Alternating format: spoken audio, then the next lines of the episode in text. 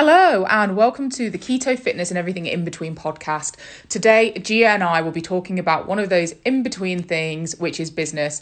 Now, business is something that we are both passionate about, and we're both passionate about helping people start their business journey as well. So, within these podcasts, you'll be hearing about startups, getting started, gig economy, and just all these things that you don't really realize until you start a business yourself. So, hopefully, this will be helpful to you. Hopefully, it will inspire you to take your steps into starting your own business. Um, um, if not, we hope we can start, you know, at least be uh, potentially planting the seed for that future idea. Um, so if you love this, please leave us a review. And if you have any other questions, don't hesitate to ask us. Uh, my attention span has dramatically decreased since like secondary school. Oh, yeah. that I can only listen about like one topic for like so long. The thing is, as well. So, I have you heard of Blinkist? Yeah, yeah. You sent me that before I was going to start. Yeah. Literally made my life because I hate reading, purely because there's so much waffle surrounding all the points. Cut straight to the point. I'm here for it. because like and this is what I felt like I don't understand why I ever like chose to start blogging because I am not that person to be putting in like 20 links per page about completely irrelevant stuff just because I could get like a little bit of couple of couple of pennies from Amazon associates like. You know i'm i'm kind of trying to start because i've been trying to start for so long. And i think and this is all just like sloth move based stuff. Like i want to um i want to get like a lifestyle section on there because like players in the game who are who kind of do little bits and pieces of what we do but none of them are like customer focused and none of them have like a, a lifestyle blog. Um, so I really want to get things on there like decorating houses and like people like Shannon, like she's going to start her own blog, and for her to say, "This is my experience of moving in. This is this is my mindset when I'm decorating." Do you know what I mean? Like that's the kind of thing that I want to get to. Oh, I love that. But yeah, I'm not. I'm in any form. I think probably the biggest question is like, was there kind of like a eureka moment for you starting this? Like, did you realise that then and there that there was such a gap in the market, or was it just that you kind of just fell into it? You know what it was for me? So it was literally a year, just over a year ago, really. I think the idea came, and I'd moved home like like three times within as as many months and I'd, it was also like the time where I just started to get switched on to how ads, like targeted ads, actually work. And I'd realised that I'd been searching like Zoopla and you know EVLO moving home, and nothing had targeted me. And I was, I'm doing individual processes, it's taking so long. I'm on the phone for ages as well. Like there must be something that does this. And just after quick Google, like, online moving home or online change of address, like nothing popped up and i was like there's actually like just the engineer in me i'm like there's definitely a process for me to do this so yeah that was like my moment yeah I mean, obviously, you know, it's been working out for you, and I know that a lot of people they have these ideas, but they just never know how to like progress with it. Mm. Obviously, you've been working full time, but doing this on the side. Yeah, so I think the thing is, so the way that I approached it, so you can have an idea, and ideas are great, but ideas are, you know, 10 a penny because everybody has, like, I guarantee everybody has a million dollar idea, but it's all about like acting on it. Um, so there's a little process that I would go through. And I think this applies to almost everyone if you're going to do like a service or a product based business. Um, and there's a really good book to read called The Lean Startup. Um, and it's on Blinkist as well, by the way. So you can cut all the waffle out. Um, but basically, like you need to um, understand okay so i've got this idea how can i do it and how can i create it in the cheapest possible way? And i mean spending literally next to nothing because one of the mistakes that a lot of people make and a lot of people like you see on dragon's den as well like they will put thousands and you know all of their life savings into making this idea which they think is you know the next big thing. And it actually turns out there's either not a market for it or it already exists or you know so you've got to try and find what is the cheapest way of doing this. And sometimes it's actually free or something as cheap as making a landing page explaining your idea with a sign up box. So that would be like the first thing is like actually understand is there a market for this? Like is the is the solution is there a problem to the solution that you've thought of if that makes sense? And, and also i think it's about whether the market's big enough for you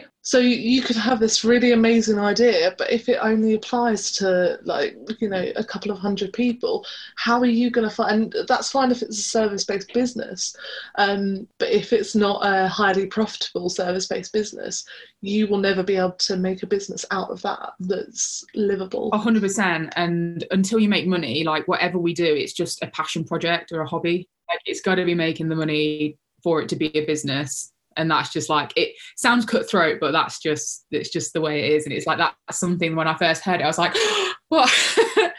But i'm you know this is a really good idea but then you know it, it makes sense because you can't forever be you know putting money that's not making anything back at the same time. And i think that's so important to be listening to other people's feedback as well because obviously you know you're the owner of a business and you want to do it a certain way but if other people are telling you that that won't work or that won't work in the long run, you can't expect it to work in the long run. Because obviously, other people are going to have an input, especially when you're a startup. But it's whether that input is valid and whether it is useful, and whether you want to use it or you can use it. Then you know you go ahead. But they're probably telling you that for a reason and don't i feel like you should never take it to heart. You should be taking it as a review of your business and where can you improve?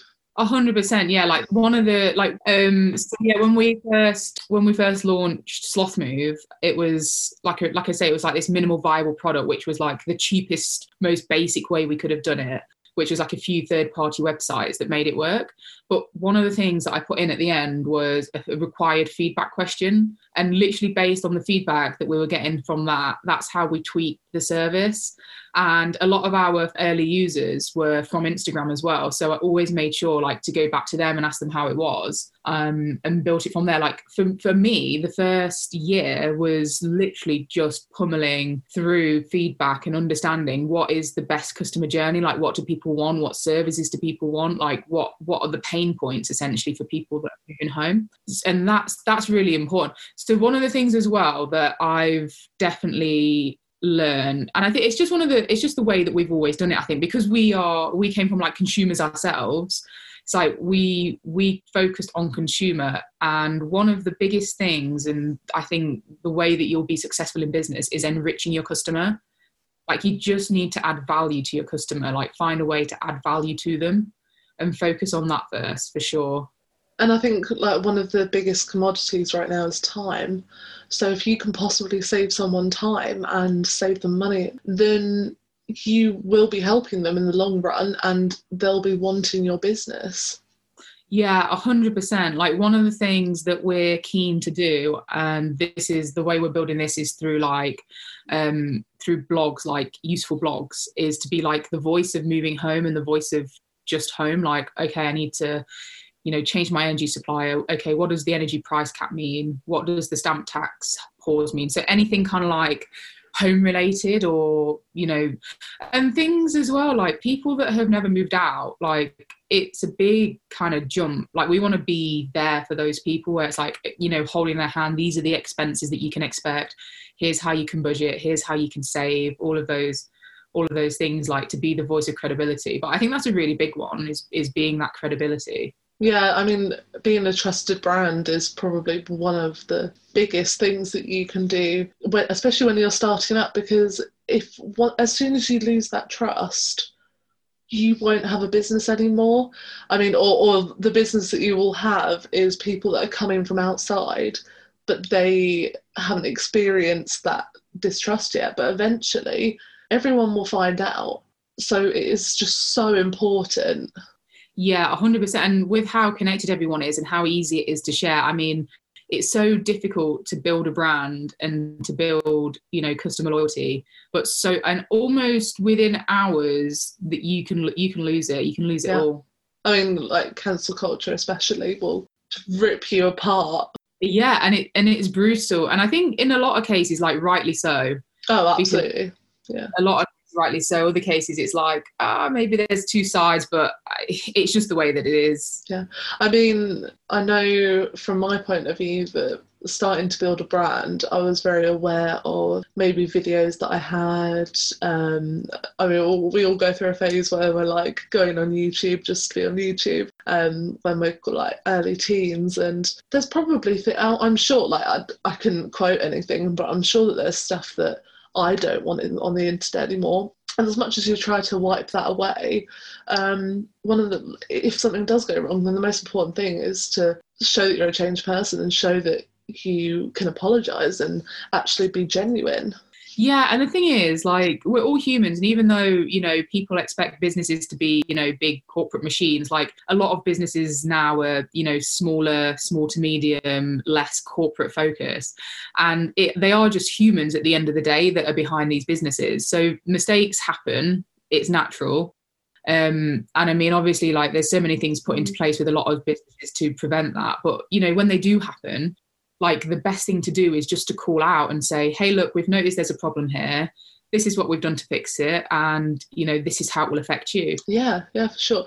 And obviously, like when things happen, so the first thing that people turn to is social media. If they've got a problem and you're not there, like right then, they'll go on Facebook, they'll go on like Trustpilot, um, they'll go on Twitter. Like it, it'll happen, but if you kind of like brush it under the carpet or you know if you just don't answer them and think that ignoring it is the right answer it's not. No definitely not. And i think as well by not by ignoring it and not having the conversation in the channels that you have access to like you're shutting down the conversation. So people will take the com- like people still need to have the conversation. So even though it's a difficult can be a difficult conversation to have if something has gone wrong you've got to kind of like face up deal with it and kind of just grit your teeth and go through it as opposed to like you say just brushing it under the carpet because that just like rids you of all transparency. Like it removes the transparency and people don't have the opportunity to speak to you directly which is what they're there for in the first place. So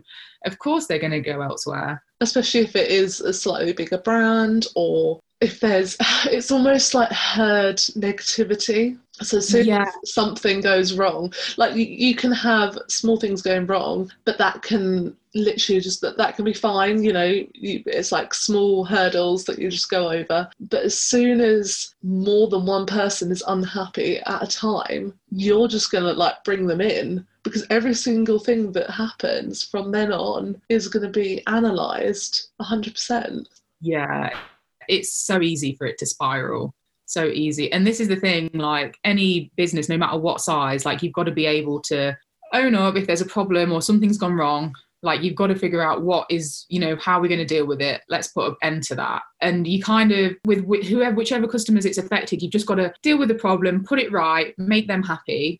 And then you've got to investigate internally to say right okay why did that go wrong? Okay how do we put a stop to that? Like it's just basic troubleshooting because you never want it to anyone else but it's obviously more difficult if you are the face of the brand. I know, you know, for instance, like Sloth Move, like it is, I'm sure it's like kind of less of a face to face brand, it's more behind the scenes. Yeah. Um, with something like that, people don't need that kind of sort of hand holding through the service.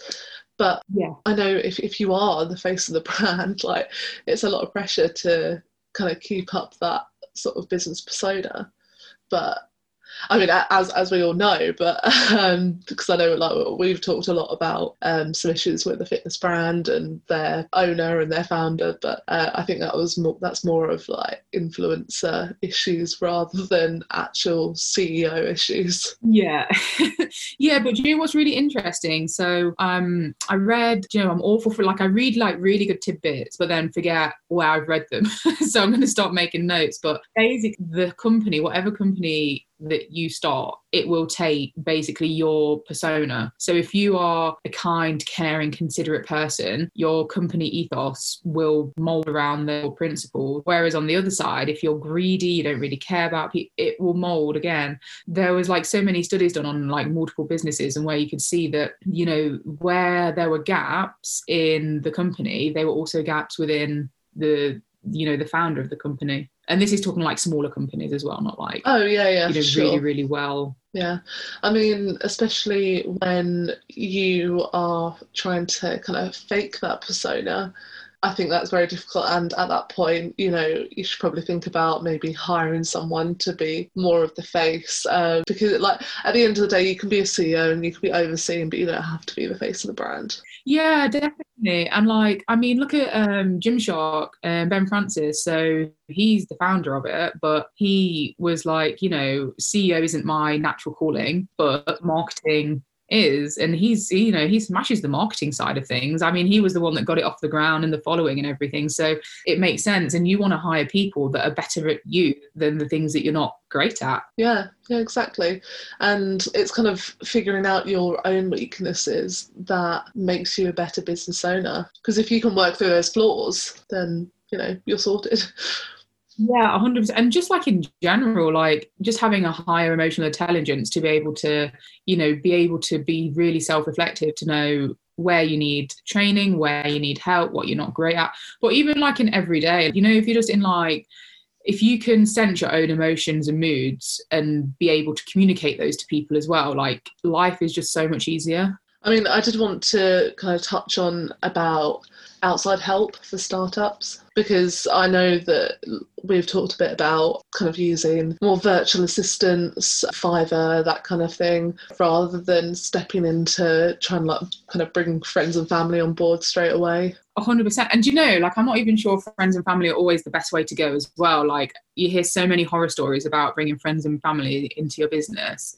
and like that puts me off a little bit. But so we kind of really um, benefit from this gig economy. So we've used Upwork quite a lot for SEO. Like we have like an SEO outreach guy who will literally just scour the internet for related blogs and find us posts, uh, like find us people that will happily allow us to guest blog.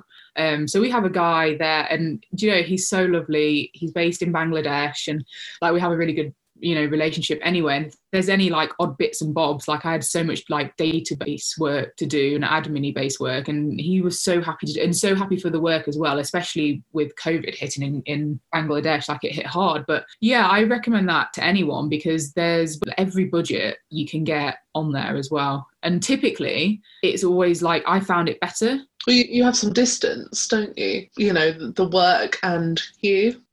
Whereas, yeah. like, if you've got friends and family, you can't do that because it's then all about work. Yeah, 100% and like what we found as well like we had quite a bit of development work done because we're obviously quite tech based um we spoke to friends of friends kind of thing who recommended like these different agencies. We got quotes like the highest quote we had was like 40k to do some work. And it's like what? Like we're a startup. We're you know we're just doing this this and this. Then we got a more reasonable quote around like 15 10 15k we found a developer on Upwork who did it at a substantially lower cost, like under 10k. And the working relationship has been so awesome. And the work that has come out of it as well. Like, I don't feel like I would have got that from an agency. No. Because the thing, well, when you are working with agencies, like you're always paying for the big leather chair and the, you know, the gym on site and all these other fancy perks. So yeah, I think I would struggle to use agencies. I mean, consultancy is such a massive markup business because at the end of the day, they're hiring, you know, a lot cheaper employees. And because of that tier structure, you don't know who you're going to get. You don't know if you're going to get the person that just started like a month ago or if you're going to get the person that's been there 10 years.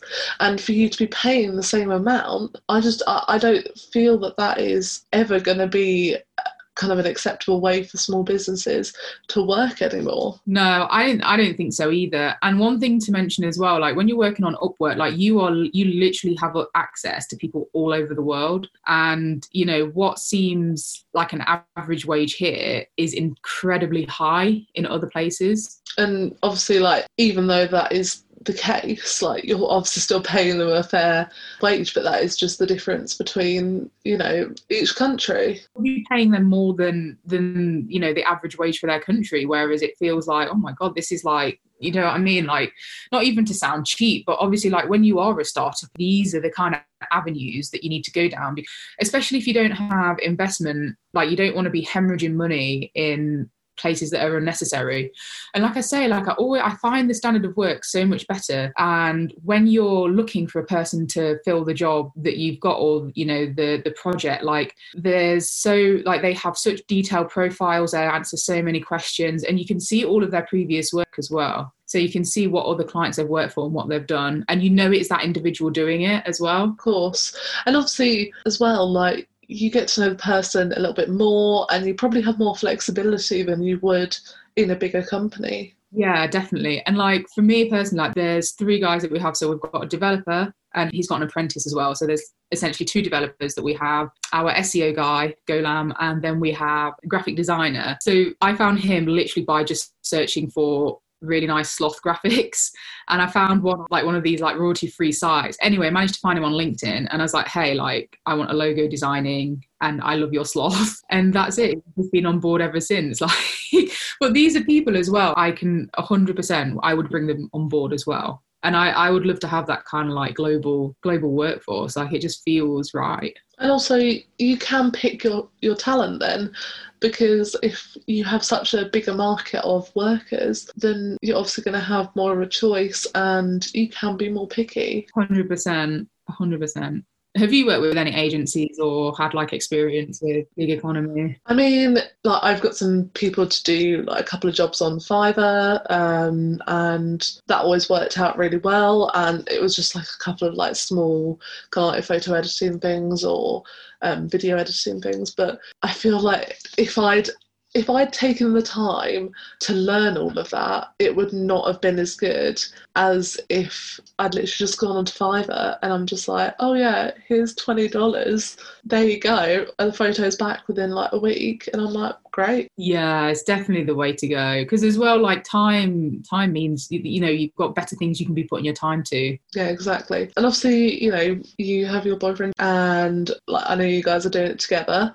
I mean, how do you separate that? You guys live together, and obviously that can be a lot. I, I, mean, I don't know about you, but I do struggle to turn off from work sometimes. And if something comes into my head, I'm always the first one to be putting that idea out, regardless of what kind of time it is, who I'm with. Yeah, percent. I think for the first year as well, because we were both both work full time and both do this on the side. For like for the first year, I was so burnt out after my first year because at the same time as absolutely loving it, like I also didn't really have that much time off from it. But more recently, there's been a much nicer balance. So we have this kind of policy where we're up at six and start working. We have an hour at lunch and then we cut off at around six, seven o'clock at night. But then we'll go on like a walk. But then like when we walk, we have strategy meetings. But I think because we we love it because like we're really passionate about it like it's not kind of it doesn't feel like we're turned on do you know what i mean like it's not like we're in with the business but the one thing definitely that like I've only done it this week and it was have Sunday off, like had Sunday completely off, as in no talking about it, no doing anything. And this week I felt like a Duracell bunny. I've been so utterly productive. It's unreal. And I think I think I struggle to switch off, and I don't know if you're the same. Like you struggle to switch off because you just think there's so much to do, and you know, if I'm thinking and doing it, then let why not? Like you know, just get further ahead. But actually, taking that time off and away from it makes such a big impact like i don't know how you feel about that so so in the past i actually worked with someone and they were they really struggled with getting their kind of idea across. So they liked a lot of things. They created their mood board, and then as soon as we'd kind of talk about it, suggest something, and then two weeks later, just didn't like it anymore. And I think for her, like obviously, it was a real struggle to try and take a step back and to think that maybe you don't have to be perfect and regardless of whether you like it if you liked it at the start then you're probably going to like it afterwards. It's probably just kind of like a blip that you're just not yeah. you're not loving it because you keep overthinking about it and thinking that what, what others will think you almost get a creative burnout as well i think. One of the best pieces of advice because i've always been a perfectionist and not wanting to release things until like i think because i always have that as well. I'm like oh, i don't really want to put that out. What if this? Oh. And at the end of the day like actually people don't notice the little things that you're overthinking about because it's just just the perfectionist mind isn't it? But it's so difficult to overcome like so so difficult. Like i actually i don't really know what the answer is. Like the only thing i've done is kind of let go and you know there's not been any backlash and i think that's kind of made me ease up. Yeah exactly. Because if you're constantly thinking about something then you as you said like you're constantly analyzing it whether or like whatever you're doing. And i know like for myself with social media and trying to remember to post things and trying to remember to do a to z of what i should be doing but then thinking mm-hmm. that nothing was good enough so i didn't want to put anything out. Or you know the thing is it was all about building my brand but i lost out on that because i was so focused on trying to push out as much content as i could. Yeah what do you think that was? Do you think it was just too intense? Like did you have any switch off? So it was fine while i was at uni because i was putting off my uni work to do instagram stuff. But then as soon as i was in the classic like nine five, although it wasn't, it was more like uh, one till 10, then I felt like I had no time because it was a retail job as well. So I was on my feet all day. I would never, ever like feel like I wanted to do anything when I got home or and when I woke up. And it was just, it was a lot. And I think it was kind of like decision fatigue that I was in a management position and I was having to manage all these people. It does, it drains you. And I kind of wish that I'd just stayed as like the lower, like I, I, I don't mean lower as in lower, but as in the just the first the first role. I wish I hadn't gone into management, but that's that's just me. Like a learning curve, isn't it? Because I guess it's like you've got to decide what what do you want to do. Like do I want to progress my career or do I want to progress my side hustle? Because I think that's it's like it's it's such a dilemma because a lot of people like when you when you think like typical entrepreneur, if you think like Facebook and all these like big corporations now, it's like, you know, it's just, you know, you got to hustle, quit your job, go, you do it. But it's just not the way. Like you've got to sort your own house out first, like sort yourself out, make sure you've got enough money for bills, savings, all that good stuff. But there comes a point where, and we've had this conversation a lot, like we had this conversation quite a lot before, like, you know, we dived in. Yeah. And it like what do we want to do? Like do we want to progress our career or is that going to take time away from you know the actual goal which is you know to be fi- like the goal for us is just to be financially free like i was saying to you earlier like it's not about having all of the money in the world. It's just about being able to live how we are but just not working for anyone else essentially like that's the dream. And but the thing is like it's drilled into us isn't it? You go to school and then you get a job and you try and be the best at that job or you go to uni and you know you want to progress that career. But i think it's such an alien concept to anyone that's just edu- like just gone through the school system. That's literally what we're programmed to do. That's what all the you know early morning starts are. It's like to condition us for working life. I think about this so much, honestly, and it's like how much of my education did I actually use after I left uni? I mean, so I I changed my like career goals because you have to decide what you're going to be when you're like 13 because that's just before you decide what you're going to do for GCSE even and um, and I had picked you have to do science, English, maths, whatever. But I'd picked languages, I'd picked catering. I like I, I don't understand why. And I, I did pick philosophy and ethics, which probably like helps me. Maybe not on the religion side, but maybe on the uh, more debate side. And then moving on to A level, and then I did all science. I did four A levels. I mean, I shouldn't have done that. It was just part of me trying to stretch myself even more. And then went to uni, did human bioscience, and then what am I using now? I'm doing social media and marketing. Like it's not, it's completely different. And nothing that I learned at university, apart from like basic like physiology and nutrition for the kind of keto side of it. But for my actual job, what am I using from my university degree that I'm still paying off because I have 50 grand's worth of debt. Oh, fun. Isn't it fun? Yeah. But do you know what? I feel the same. Like, I I did like a complete and utter mixed bag at, at GCSE. Like, you say the standard, and then I did PE because I was just sport obsessed. I did like French media and IT. I was like such a mixed bag. And when I finished GCSE, like I actually had like a mini celebration because I hated English so much. I don't know why. I'm just not like a language, but like I enjoyed French because it was, you know, awesome to learn how to speak another language. But just English and reading, I, I'm just not that like my mind doesn't work like that. Like I'm so much more logical and you know mathsy sciencey. So I did I did maths, physics, and PE at A level because I was like I need a bit of a DOS subject. You know what I mean? Basically, just go in place. Take the pressure off.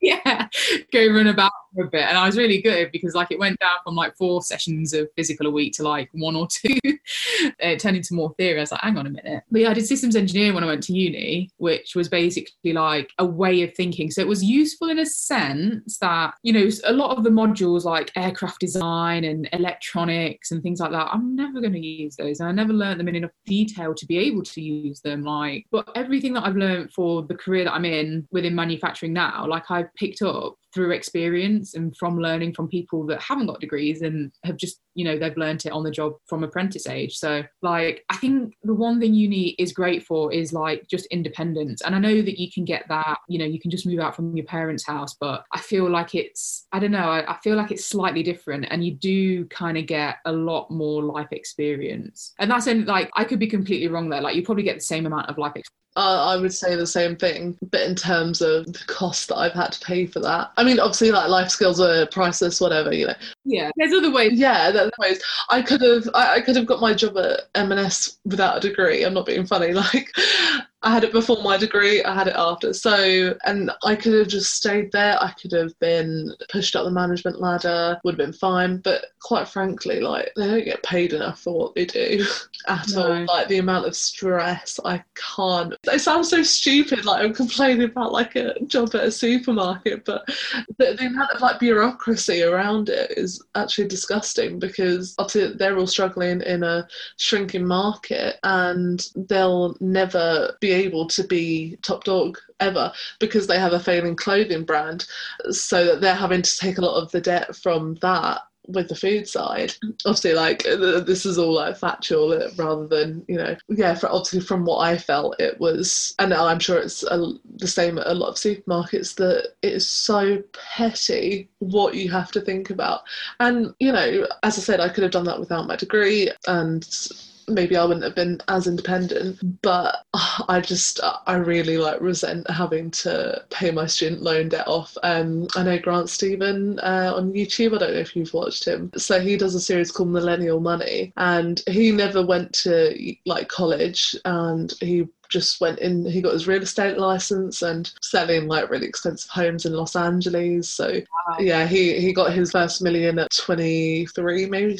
I could be completely wrong, could be like 25, 28. But he breaks down like what people are spending and, you know, how to like almost think about your like output more. Because if you're spending like so much money on, and it, he literally says like avocado toast, because I don't even know if it's just me, but I, I feel like I spend a lot of money outside of my essentials. Like Amazon is an issue. I know like all we've talked about like gym wear issue, eating out issue. But when you like add that all up, you're like, how did I spend my entire wage just on stuff that was outside like yeah, after my essentials? And you're just like, well I, I can't invest anything, I can't save anything. You know, like it's only really in the last year that I've kind of got on top of money because I was I got into debt, especially because I moved out from one house and moved into another, but there was like a period in between.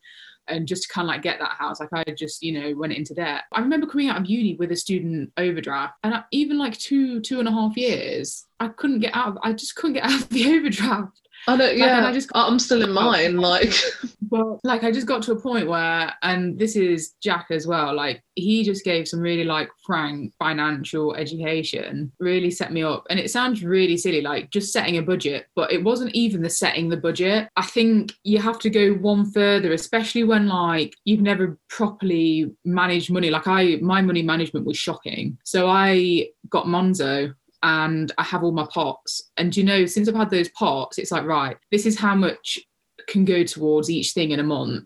and then that's it. Once it's gone, it's gone. Like if you eat out every day at Nando's for a week and all your money's gone, then that's it. You ain't eating for the month. um, or you, you know, you got to pull it from, you know, your clothes pot or this pot. So that was like a really good way. Pots, pots is really good. And there's another book called Rich Dad Poor Dad, and that was really, really good. I don't know if you've read that one, but that was really good for like financial mindset. And it's basically about a boy that had a poor dad which was his dad and his mentality and a rich dad who was his friend's dad who he kind of was kind of mentored by inspired by that kind of thing. But it's really really interesting the different mindsets of like the two sets of dads. My point is trying to be is that if you can't budget properly, you're never going to have the money to invest in yourself and invest in a business. The thing is, like, loans are only available for so long and for so many criteria, especially like the startup ones. It is literally like for set things, right? So, and you, you will eventually have to pay that back. So, if you can't invest in yourself, you're probably not ready for starting a business.